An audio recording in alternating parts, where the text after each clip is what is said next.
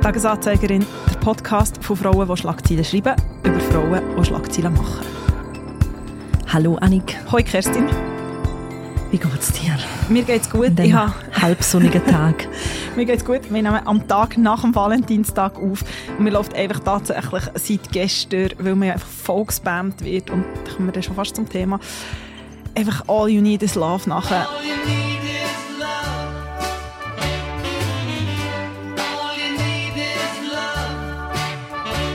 ich finde es wirklich extrem nervig und hat sie meine Notizen geschaut. Und jetzt läuft es mir wieder nach. Es, ist ja, es tut mir leid, aber es ist ja nicht mega besonders hast, gutes Lied. Hast du wirklich irgendwo gehört? Ich finde es super Lied. Ja, mir ist einfach, es ist so überall gestanden und dann gibt es doch so die Assoziation, dass ja. eben so...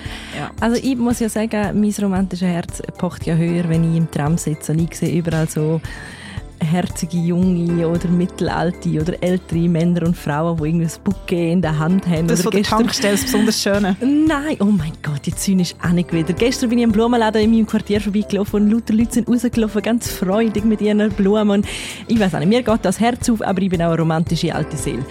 Apropos Romantik, wir werden heute in dieser Folge von Tagesanzeigerin über die romantische Beziehung reden und wie die sich weiterentwickelt hat und was das mit Polyamorie und Situationships und Co. auf sich hat. Es ist ja das All You Need is Love, aber die Frage ist ein bisschen, in welcher Form.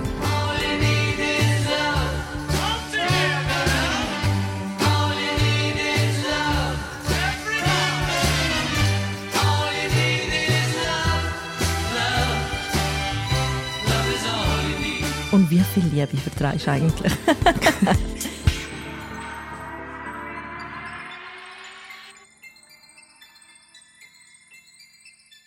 Vorher sagst du mir aber noch, was dich die letzten paar Tage bewegt oder aufgeregt oder gefreut hat.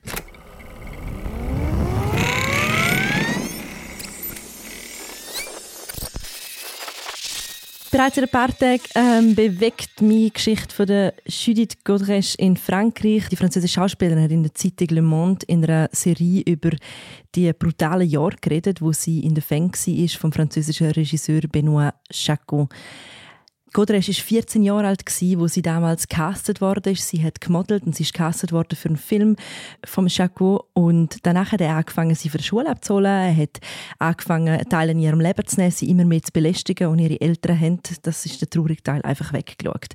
Und so ist sie über die Jahre seine gegen aussen jugendlich Muse geworden. Und das hat man in der Gesellschaft auch so akzeptiert. Nochmal, sie war 14. Gewesen. Im Hintergrund ist sie geschlagen, vergewaltigt und peinigt worden.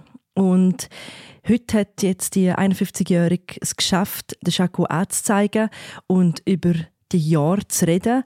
Sie hat auch noch gerade den Regisseur Jacques Doyon angezeigt, denn er hat sie ebenfalls vergewaltigt und so wie es aussieht hat, der Jaco sie sozusagen, ich kann's, ich, er hat sie teilen, das ist das Wort, das sie verwendet hat, ähm, ja, ähm, ja, ihr hört es. ich fast kein Vokabular für Genau. Ähm, der Dwyer ist übrigens der Ex-Mann von der kürzlich verstorbenen Jane Birkin. Und Jane Birkin hat in ihrer Biografie auch darüber geschrieben, wie sie darunter gelitten hat, dass ihr Mann und ihr Regisseur wo sich selber die Rolle zugeschrieben hat und die Szene mit der jungen Judith Godrèche, es war eine Nacktszene, immer und immer und immer wieder vor ihr wiederholt hat. Also quasi ein Take immer und immer wieder aufgenommen hat und dann zu ihr zurück hinter die Kamera gegangen ist und sie gefragt hat, ob es genug gut war wie einmal so viel Leid ähm, hat können vor allen anderen Leuten zwei Frauen gleichzeitig zufügen, ist mir nicht ganz bewusst oder wird, kann mir nicht ganz klar werden. Ich glaube, es ist Teil von einer großen Frage in Frankreich darüber, was sich die Intellektuellen und was sich die Cineasten in Frankreich über so viele Jahre können leisten. Eine Schlagzeile, die mich viel mehr gefreut hat, ist Beyoncé ist zurück und zwar mit neuer Musik.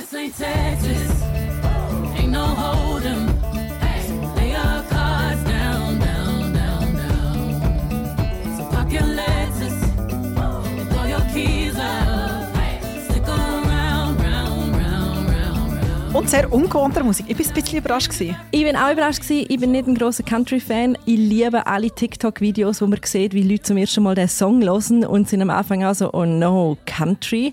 Und dann wird der Song einfach zum Lupfer vom Jahrhundert. Und er, ist einfach, er macht so extrem schnell so gute Laune. Und es ist einfach, ja, ich persönlich bin nicht wahnsinnig Fan von ihrem letzten Album. Und es hat ja dort schon Gerüchte gegeben, dass das eine Trilogie soll sein. Also Teil 1 ist von Renaissance, jetzt Teil 2 mit dem Country-Album.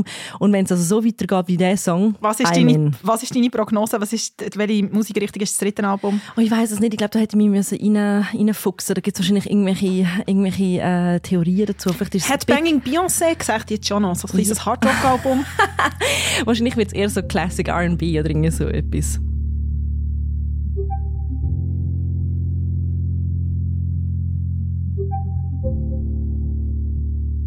In den letzten paar Wochen, wenn man Medien konsumiert hat, wenn man Podcasts gelost hat, ähm, zum Teil auch, wenn man Serien geschaut hat, ist irgendwie ein Thema immer wieder aufgekommen. Es hat zahlreiche Bücher dazu gegeben. Es ist so das Ende von der Monogamie, alle möglichen Beziehungsformen. Es ist schon wirklich eindrücklich, wie viel das plötzlich, also man redet länger darüber, aber die Wellen von Berichterstattung ja. plötzlich. In da vor mir ein paar Magazine, unter anderem das New York Magazine mit dem wunderbaren Katzencover, wo sich Kätzchen gegenseitig schmusen, oder der aktuelle Spiegel.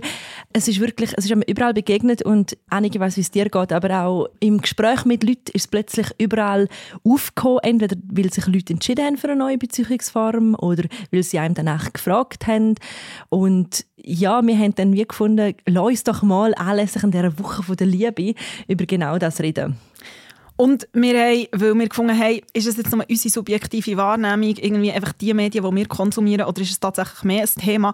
Bei jemandem nachgefragt, der das ein bisschen besser weiß als wir, und zwar bei der Danja Schifftan. Sie ist Psycho- und Sexualtherapeutin und haben sie wie gefragt, warum jetzt und wirklich mehr. Warum genau jetzt die Auseinandersetzungen kommen, hat aus meiner Sicht verschiedene Gründe. Es gibt auf eine gewisse Art einen sozialen Wandel, also die Themen dürfen diskutiert werden, mit diesen Themen dürfen wir sich auseinandersetzen und somit sind sie auch mehr in den Medien präsent. Und wenn das halt im Aussen mehr präsent ist, fangen sich die einzelnen Leute auch innen wie quasi neue Optionen schaffen und in Frage stellen, ob das, was sie bis jetzt immer als richtig angeschaut haben, auch wirklich richtig ist oder noch richtig ist. In der Praxis sind alternative Beziehungsmodelle tatsächlich mehr und mehr ein Thema. Die Bereitschaft, vor allem bei jüngeren Paaren, ist sehr hoch, die verschiedenen Varianten für sich mal zu prüfen. Es ist aber im Gesamten immer noch so, dass Paar, zumindest die, die bei mir sind, mehr oder weniger Monogamie möchten beibehalten und auch für sich als irgendwie das Richtige anschauen. Ich finde es sehr interessant, dass sie sagt, dass, es, dass sie glaubt, dass es einen, einen Wandel in der Gesellschaft gegeben hat. Weil ich glaube, das, das spiegelt tatsächlich unseren persönlichen Blick auf die Sache wieder. Also, dass du halt wie, und das merke ich im Fall an mir selber auch, dass du anders über die Themen redest und dass sie auch mehr Platz haben und dass es nicht mehr, es ist nicht mehr ein wilder Gedanke. Es geht auch nicht nur noch ähm, Betrug und Treue oder die, das ganze Schwarz und Weiß. Und ich glaube, es ist eigentlich wie das Ergebnis von einer ganz anderen gesellschaftlichen Entwicklung, die wir haben. Weil ich meine, ganz lang ist ja das romantische Liebe gewesen. Ich meine, das ist echt auch eine junge Erfindung. Das ist seit dem 18. Jahrhundert. Vorher mhm. hat man auch in der Recherche den schönen Ausdruck gelesen, die Person vom Acker nebendran geheiratet. Also, weil es ist halt einfach zweckmässig war. Dann ist das oh Konzept, dann ist das Konzept von der romantischen Liebe gekommen und aber trotzdem mit dem immer das klare, das Nuklearfamilienprinzip. Genau. Also man war mehr Generationen gewesen, oder man irgendwie die Grosseltern haben auf Kinder geschaut. Man war irgendwie alle zusammen gewesen. Und das ist ja alles im Wandel. Und das fängt an, dass die Leute älter werden und allein altern. Das fängt aber an, dass Familien anders werden und einfach ganz viele Beziehungen, die es vorher gegeben hat, das Beziehungsnetz nicht mehr so ist. Mhm. Und das ist, glaube ich, auch mit der Grund, warum dass man plötzlich fängt darüber nachzudenken, okay, wie kann ich denn das Beziehungsnetz neu spannen? Ich glaube, es hat auch damit zu tun, dass wir mehr lernen, über unsere Gefühle reden, mehr über unsere Bedürfnisse reden, mehr in Therapie gehen und lernen, über unsere Bedürfnisse reden und so. Aber bevor ich auf Bedürfnisse komme, wo ich wirklich wichtig finde, möchte ich noch ganz kurz das mit dir persönlich spiegeln. Also bei mir, ich merke wirklich, ich ich weiß vor ein paar Jahren bin ich einem Podium gewesen, wo eine Frau über ihre Beziehungsform geredet hat. Sie hat in einer polyamorösen äh, Beziehung gelebt und sie hat das als Rudel bezeichnet und dann hat sie erzählt, dass sie zum Beispiel mal an einem Familiengeburtstag war und sie hat dann halt nicht ihren primären Partner, wir werden vielleicht auch noch über Begrifflichkeiten reden, also es gibt auch hierarchische Begriffe, nicht ihren primären Partner mitgenommen, sondern einen von ihrem sogenannten Rudel. Und ich weiß ich bin einfach im Publikum geguckt und gefunden, pff, erstens, funktioniert doch nicht. Zweitens, die will sich doch einfach selber etwas beweisen. Drittens, also schlussendlich, wieso ist sie denn noch mit ihrem primären, primären Partner zusammen? Ich habe es nicht verstanden auf den verschiedenen Ebenen und ich bin auch ganz ehrlich, ich habe es auch verurteilt, weil es hat wie auf meinem moralischen Kompass gar nicht stattgefunden. Mhm. Und ich muss schon sagen, dass ich selber extrem froh bin für mich und für meine ähm, persönliche Entwicklung, dass ich gelernt habe über die Jahre, viel zu lesen und mit Leuten zu reden, die verschiedene Entscheidungen getroffen haben für sich und die, die Moralvorstellungen auch abzulegen, weil es lebt sich viel leichter damit, um meine Therapeutin zu zitieren.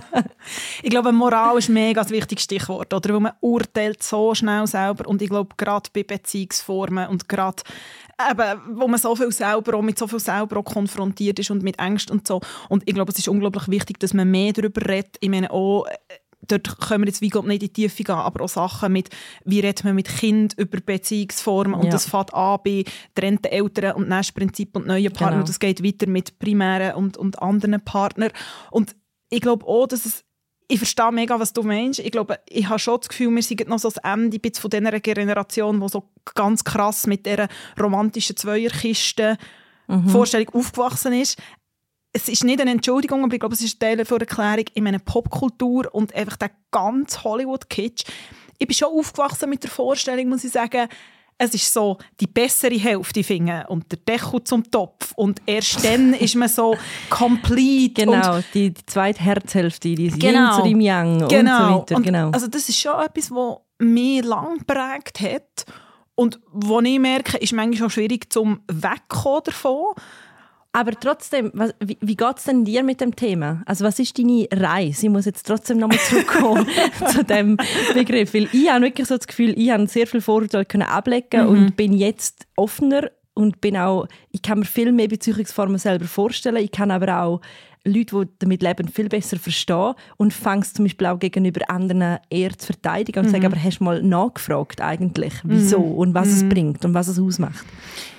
Ja, ich, also ich habe auch Leute in meinem Umfeld, wo, also eine gute Freundin von mir, die sehr früh eine offene Beziehung hatte, also früh in ihrer Beziehung und früh im Alter und wo schon auch zum Beispiel verurteilt worden von ihrem Freundeskreis und wo ich glaube dort einfach sehr früh glaube nahe dran war, so. wo mir glaube sehr viel Verständnis gegeben aber das ist einfach eine Form und ich meine, ich habe jetzt einfach auch nochmal gemerkt, in diesem Deep Dive und ich finde es vor allem wichtig, genau das, was du sagst, dass man nachher fragt. Also wer sich für das Thema interessiert, wirklich die Spiegelgeschichte und auch die große große Geschichte vom New York Magazine, wir verlinken beides. Es ist beides hinter der Paywall, muss man sagen, aber es lohnt sich wirklich, weil dort kommen einfach extrem viele Leute zu Wort, die ganz unterschiedliche mhm. Formen für sich gewählt haben. Was ich interessant finde, ist, es wird in all diesen Geschichten meistens über die Leute geredet, die das Modell für sich aktiv also mhm. ihre Partnerschaft wählen. Und es kommt nicht so viel vor, was der ist, wenn man die dritte Person zum Beispiel ist. Also wenn man von außen in so ein Gefüge mhm. reinkommt. In dem Fall. Also gibt es außen und ein Innen, könnte man jetzt auch darüber diskutieren. Mhm. Das finde ich noch interessant. Ich meine, das ist auch eine Komponente, mhm. oder, wo man plötzlich sich muss überlegen okay, das ist jetzt nicht eine Beziehungsform, die ich für mich gewählt habe, aber wenn ich von außen in so ein Gefüge reinkomme oder jemanden kennenlernen, der in diesem Gefüge ist. Was macht denn das mit mir? Was macht das mit mir und möchte ich das? Mhm. Ähm, und da ist man natürlich automatisch wieder auf die Frage zurückgeworfen, die du vorher auch auf aufgeworfen. Zahlen auf jeden Fall sprechen für sich. Also ich habe eine Studie gefunden vom Marktforschungsinstitut Fitkau und Mass und laut dieser Studie gehen 32 Prozent von allen Menschen davon aus, dass es in Zukunft noch mehr offene Beziehungen geben wird. In der Altersgruppe zwischen 18 und 29 ist sogar jede zweite Person, die davon ausgeht. Und ich glaube, dass der, der gesellschaftliche Wandel, wo Daniel Schiff dann beschrieben hat, dass der wahrscheinlich auch sich in den Generationen widerspiegelt. Ich merke das auch in Gesprächen, die ich habe zum Beispiel meine Eltern über das mhm. Thema, dass sie wie so finden, ja, sie einfach, dass sie wie sagen, aber das funktioniert denn das? Und, und, und meine Mami, die auch ganz ehrlich sagt, ja, aber ich glaube, das ist einfach eine Generationenfrage. Ich kann das und das einfach nicht ganz nachvollziehen.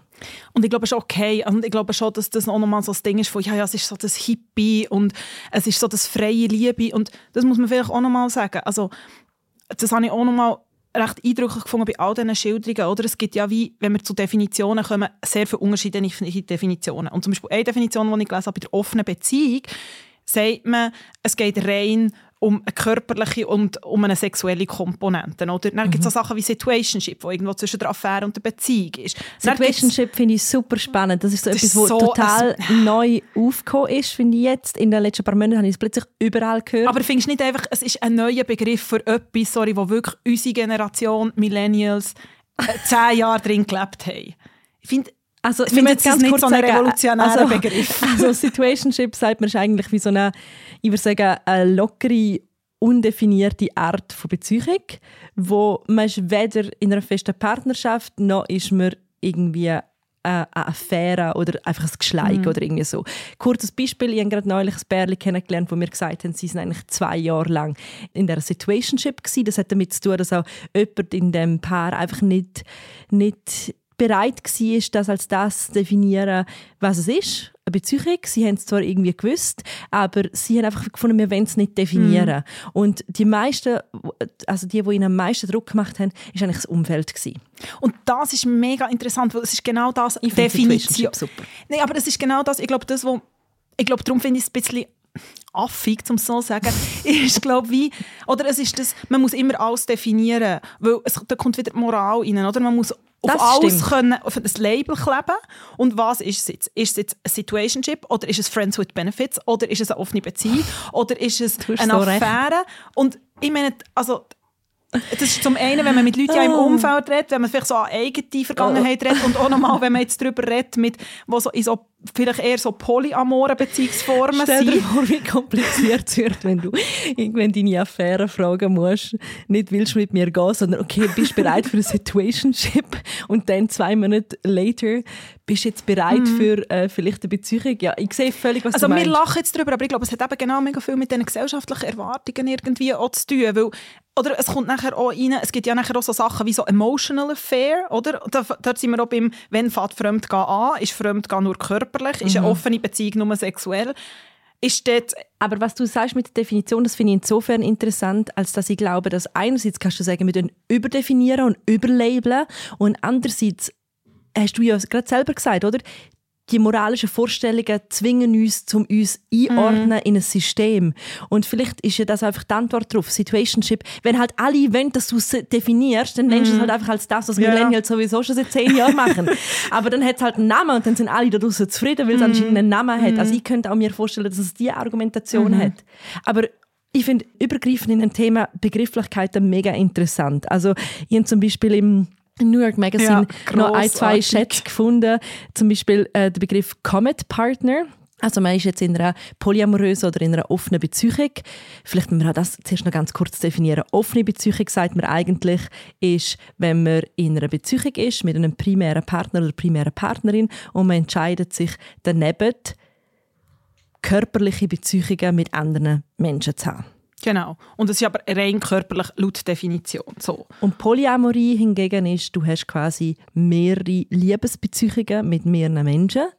Und dort redet man dann aber oft eben von einem primären Partner mhm. oder einem Nestpartner, also jemand, der quasi deine Grundbeziehung ähm, ausmacht und dann andere Partnerinnen und Partner rundherum. Oder es gibt auch so Sachen, wo, wo es eben nicht dass die primäre Person gibt, sondern es sind alle sozusagen auf der gleichen Hierarchie. Genau. Ähm, es gibt auch unterschiedliche Regeln, wer mit wem und ich finde zum Beispiel einerseits interessant der Comet Partner.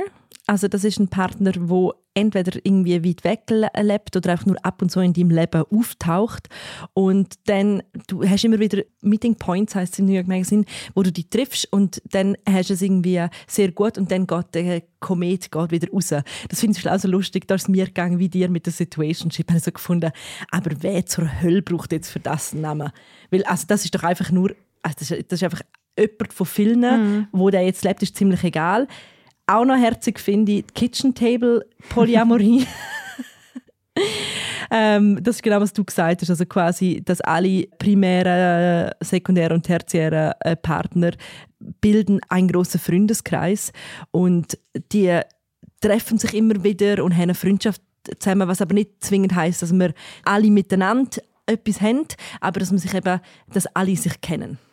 Und vielleicht Stichwort Freundschaft wenn man über zwischenmenschliche Beziehungen redet, oder wir reden jetzt über romantische Beziehungen, muss man aber dort vielleicht ganz kurz mal noch das Fenster auftun zu den platonischen Beziehungen, weil ich glaube, das ist auch etwas, wo oft neu verhandelt wird. Also es ist nicht nur, dass es sehr viele Bücher gibt über Freundschaften, sondern auch, es gibt einen sehr tollen Ezra Klein Podcast mit der Raina Cohen, wo ein Buch geschrieben hat zu diesem Thema, wo es aber um nicht romantische Beziehungen geht, aber zum Beispiel so, wenn jetzt zum Beispiel zwei Freundinnen, platonische Freundinnen, aus welchen Gründen auch immer entscheiden, eine hat ein Kind, es gibt also Beispiele in diesem Podcast, eine hat ein Kind und man will das Kind, also die andere soll eine wichtige Rolle in dem Leben von dem Kind spielen, kann man zum Beispiel rechtlich etwas machen? Und es ist sofort, Ezra Klein sagt zum Beispiel selber auch, er hat einen guten Freund, sein bester Freund, das tönt so juvenil, also er findet irgendwie, wie so, es tönt so kindlich. Und ich merke das zum Beispiel bei mir selber auch, wenn ich so von meiner besten Freundin rede, habe ich immer das Gefühl, ich bin wieder in der zweiten Klasse, aber wir haben auch wie keine Sprache irgendwie, um das oder es ist irgendwie wie so eine, eine Lebenspartnerin, aber mhm. dann haben wir sofort das Gefühl, es hat etwas Sexuelles, was es nicht ist. Also, ich finde es schon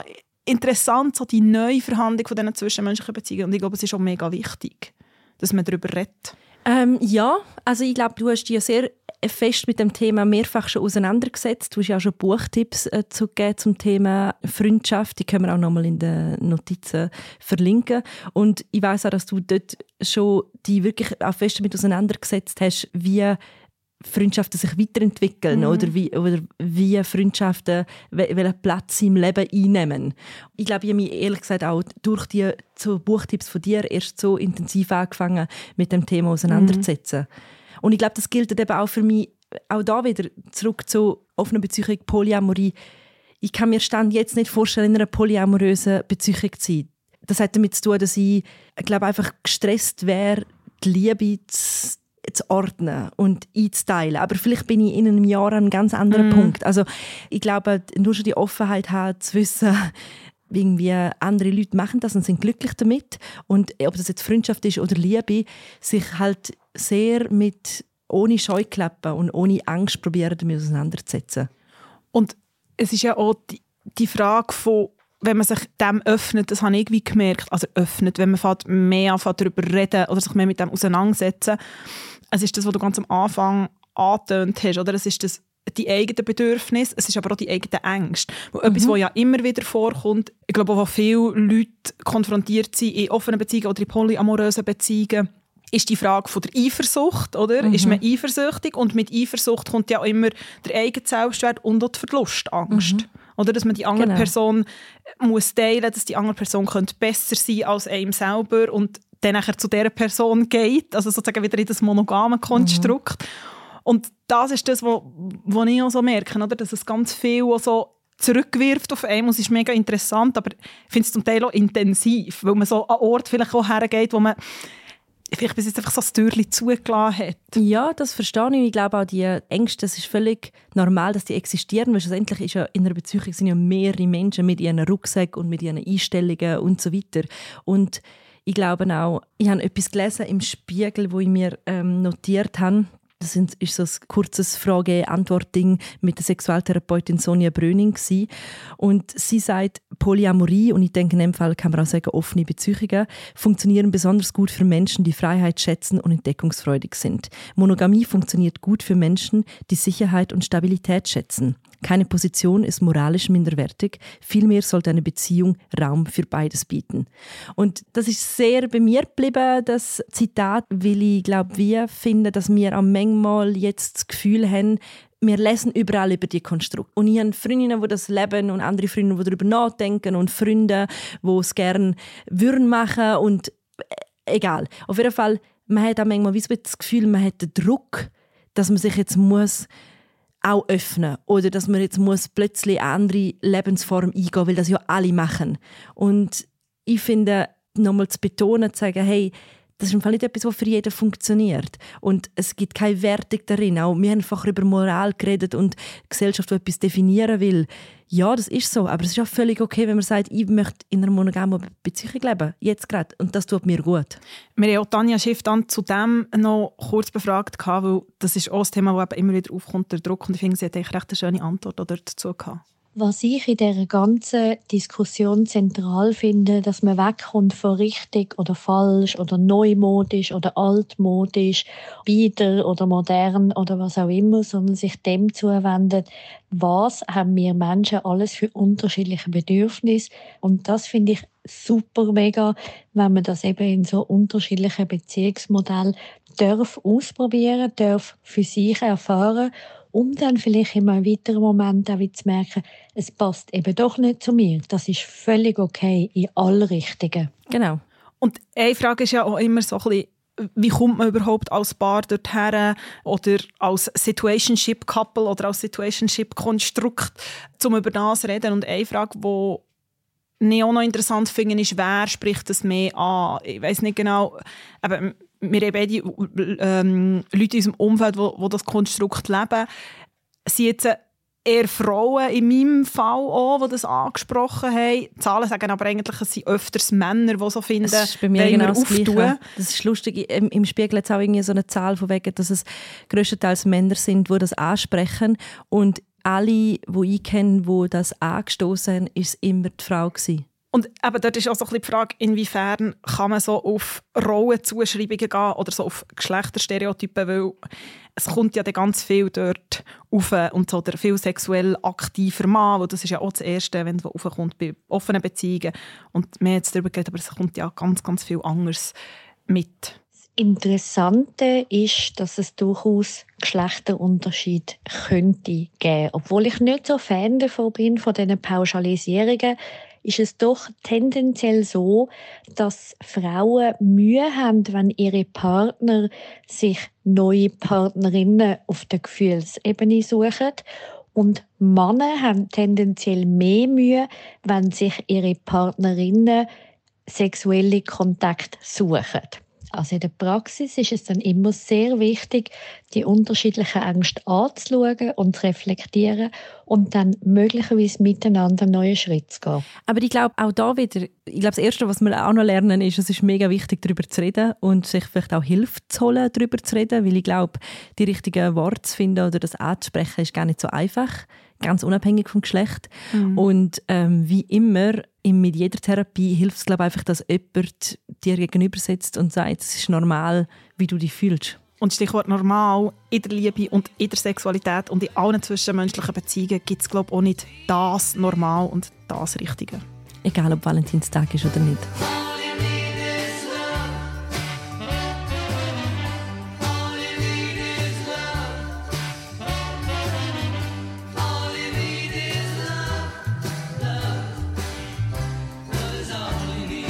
Ja, es ist ein wunderbarer Songtipp zum Anfang gegeben, mm. aber wir geben natürlich auch noch richtige Tipps. Kerstin, was hast du diese Woche mitgebracht?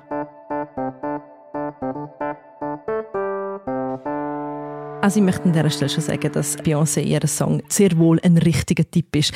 Aber Scherz beiseite, ich habe mitgebracht die aktuelle Vogue Cover Story von der US Vogue, wo äh, Miuccia Prada im Fokus steht. Ich bewundere Miuccia Prada sehr, äh, Designerin vom gleichnamigen Label. Ich finde, ist eine extrem spannende Frau in dem Modezirkus und ich habe extrem viel gelernt. Äh, das Porträt ähm, werden wir auch in den Show Notes verlinken. Es ist auch natürlich digital auch verfügbar. Und ich habe extrem viel gelernt über sie. Ich habe nicht gewusst, wie politisch sie ist. Ich habe nicht gewusst, dass sie Probleme damit hat, dass sie für ein Luxuslabel arbeitet und sich eigentlich schwer damit tut, sich mit der Luxusindustrie zu identifizieren. Und Fun Fact, falls es noch jemand nicht gewusst hat, sie hat ja auch das Label Miu Miu gegründet für Prada und das ist übrigens der Name, wie man sie genannt hat, wo sie ein kleines Mädchen war. Ich habe fast ein Buch mitgemacht, habe mich aber dann für etwas anderes entschieden. Und zwar für ich weiß nicht so genau, wie ich es sagen soll, weil es ist nicht nur ein Instagram-Account, sondern zwei Instagram-Accounts, beziehungsweise zwei Frauen, die zusammenspannen regelmäßig. Monja Gentschow, äh, Illustratorin und Künstlerin, und Zara Radowitz, äh, Journalistin und Stylistin. Und sie machen regelmäßig so Illustrationen zusammen auf Instagram. Also Monja zeichnet und Zara textet und es gibt einfach wahnsinnig tolle, man müsste es eigentlich können sehen, aber einfach so unglaublich feine, aber sehr lustige Bilder. Es ist so ganz minimalistisch. Also es gibt zum Beispiel eins, mein aktueller Lieblings ist ja, es ist ja etwas zwischen einer Eule und ein Nagetier würde ich sagen, es ist undefinierbar. Vielleicht ist das ein Eichhörnchen, also sorry, niemandem, aber es ist wirklich sehr cute und es steht unter dran, bis März gebe ich mir noch, um reinzukommen. Oh. Sie sind aber zum Teil auch politisch. Es ist so ein bisschen Alltagspoesie, oder? Genau, es ist wirklich so ein bisschen Alltagspoesie und es ist so, sie haben auch sehr lustige Sachen zu Valentinstag gemacht, aber sie machen auch einfach immer wieder gutes Zeug. Lohnt sich zum Folgen und zum Anschauen. In dem Sinn, danke, dass ihr uns zugelassen habt. Mein Name ist Kerstin Hesse. Ich bin Annik Kosmann und unsere Produzentin ist Zara Spreiter. Wir hören uns nächste Woche wieder. Tschüss zusammen. Ciao, ciao. Ciao.